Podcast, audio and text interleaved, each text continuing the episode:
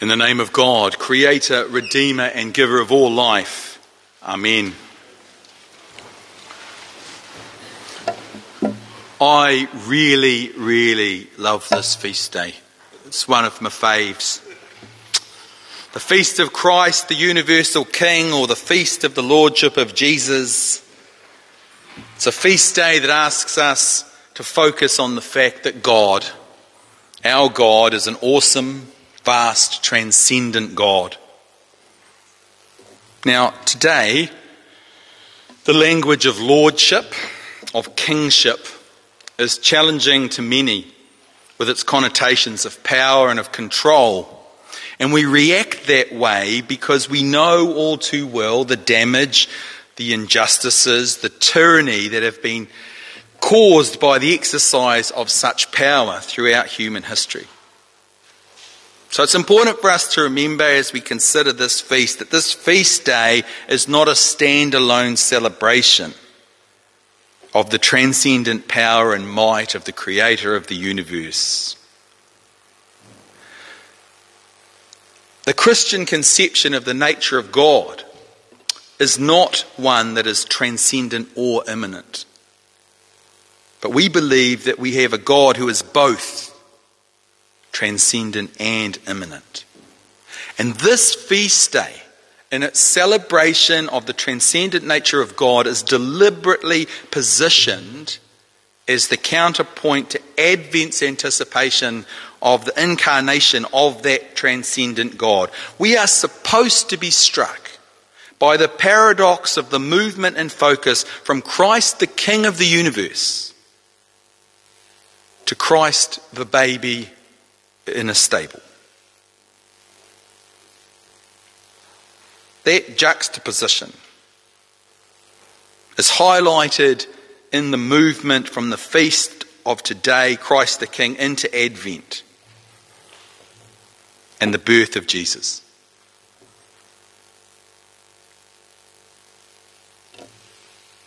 Those two polar, seeming polar opposites are the central contradiction that sits at the heart of the Christian understanding of the nature of God. A God that is once a transcendent, all powerful creator, and a God vulnerable, weak, born in a stable, lying in a manger, dependent on his mother and father. That movement between those two contrary images is the journey of Advent. Advent proclaims again and again God is coming. God is coming. God who is really vast and godlike. Like today when we think about Christ, the universal King. God is coming. God is coming.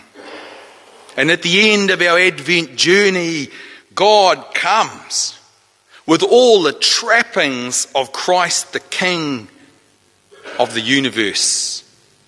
A host of angels fills the skies and proclaims his arrival, and there God is arrived, lying in a manger, wrapped in swaddling clothes. And the first people to come and pay homage to him are the shepherds who come in from the fields. That outrageous paradox of an almighty creator God choosing to lie in a manger is at the center of Christian understanding of who God is and what God is like. You know, when we are confronted with issues that are so large that the solutions lie beyond our ability to perceive, like a global climate crisis, we find hope as Christians that somehow, in some way, a transcendent God, a God who said, Let there be light, and there was light, that that God can find a way through loving care and encouragement of those who seek guidance. That transcendent God can find a way through that kind of problem.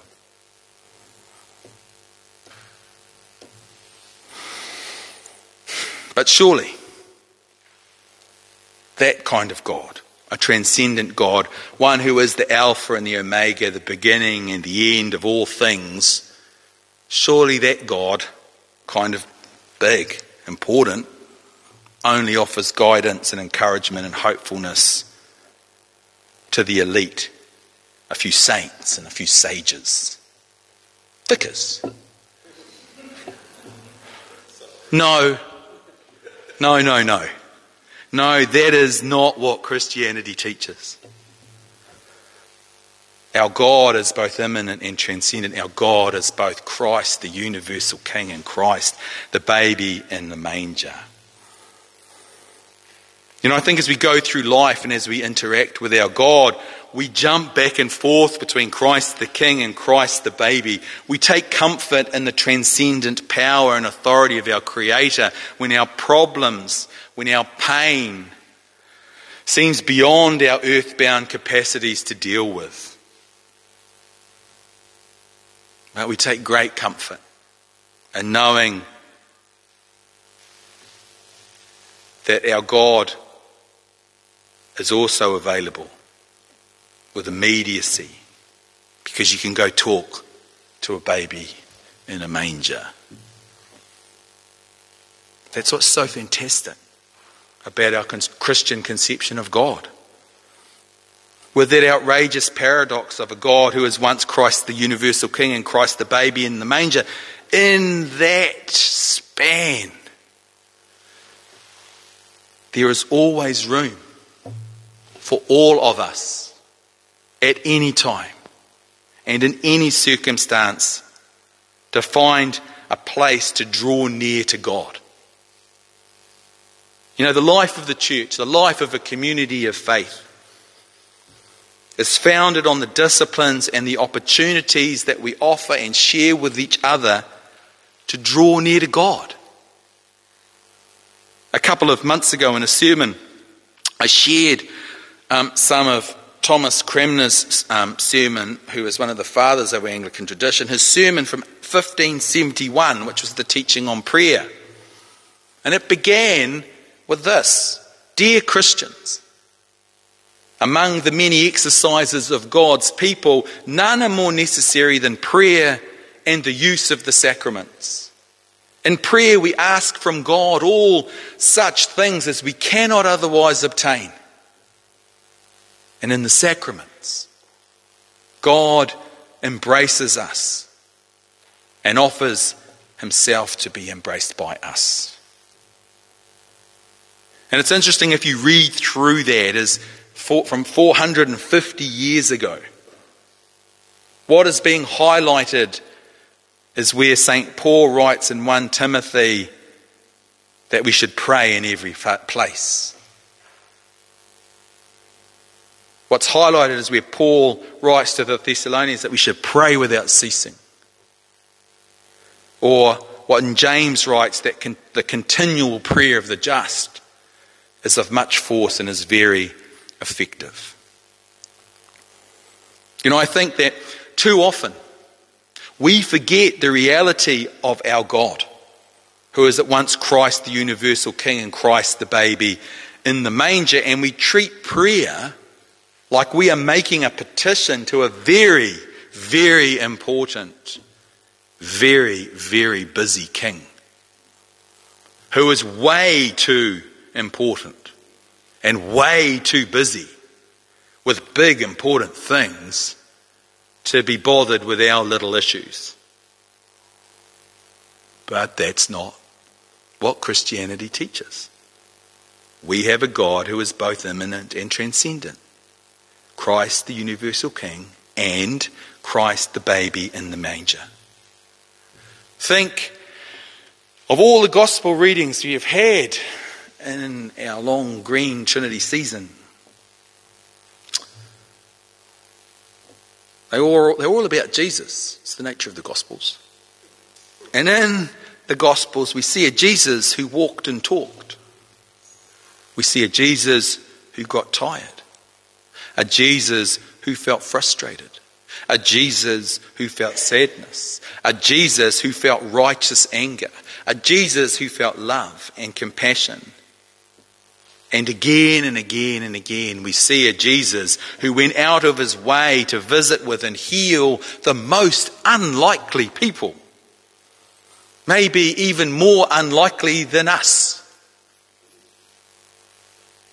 Think of the two disciples walking on the road to Emmaus following the crucifixion, walking and talking with Jesus, sharing all they had seen, their wonder, their despair, their fear their questions. They're trying to make sense of what's happening in their lives. And they walk on in an unknowing dialogue with God. And as they walk, they share and they learn. And finally, in the sacramental action of sharing bread at the end of a day, they gain new understanding.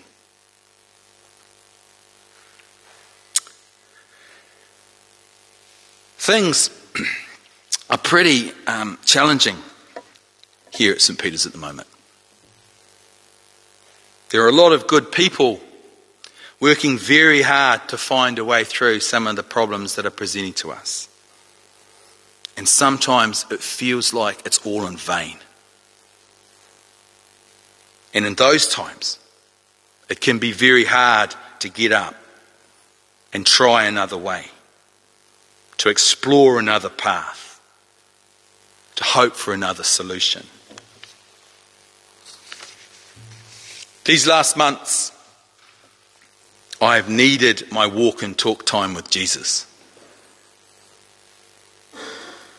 I've needed to know that my frustrations and fears are heard by God. And I have needed to hold to the truth that my universal King is not constrained by the same earthly limitations that confront me. Does it help? Yes, it does. Because Christ, the universal King, can see a way through. And Christ, the baby in the manger, understands my despair, understands my fear, understands my questions and as we walk and talk, prayer helps me make sense of what is going on. 450 years ago, one of our church's founding fathers wrote, In prayer we ask from God all such things as we cannot otherwise obtain. And in the sacraments, God embraces us and offers himself to be embraced. You need both of those.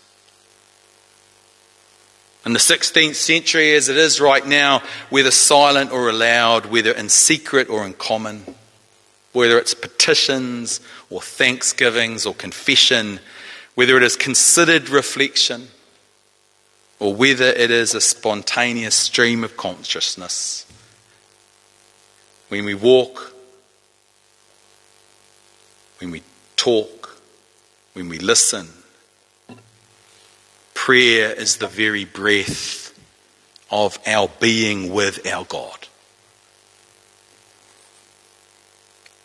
Funnily enough, a number of people in these last few months have shared with me this advice. They've said, Stephen, breathe. Breathe. Pray. Pray. Amen.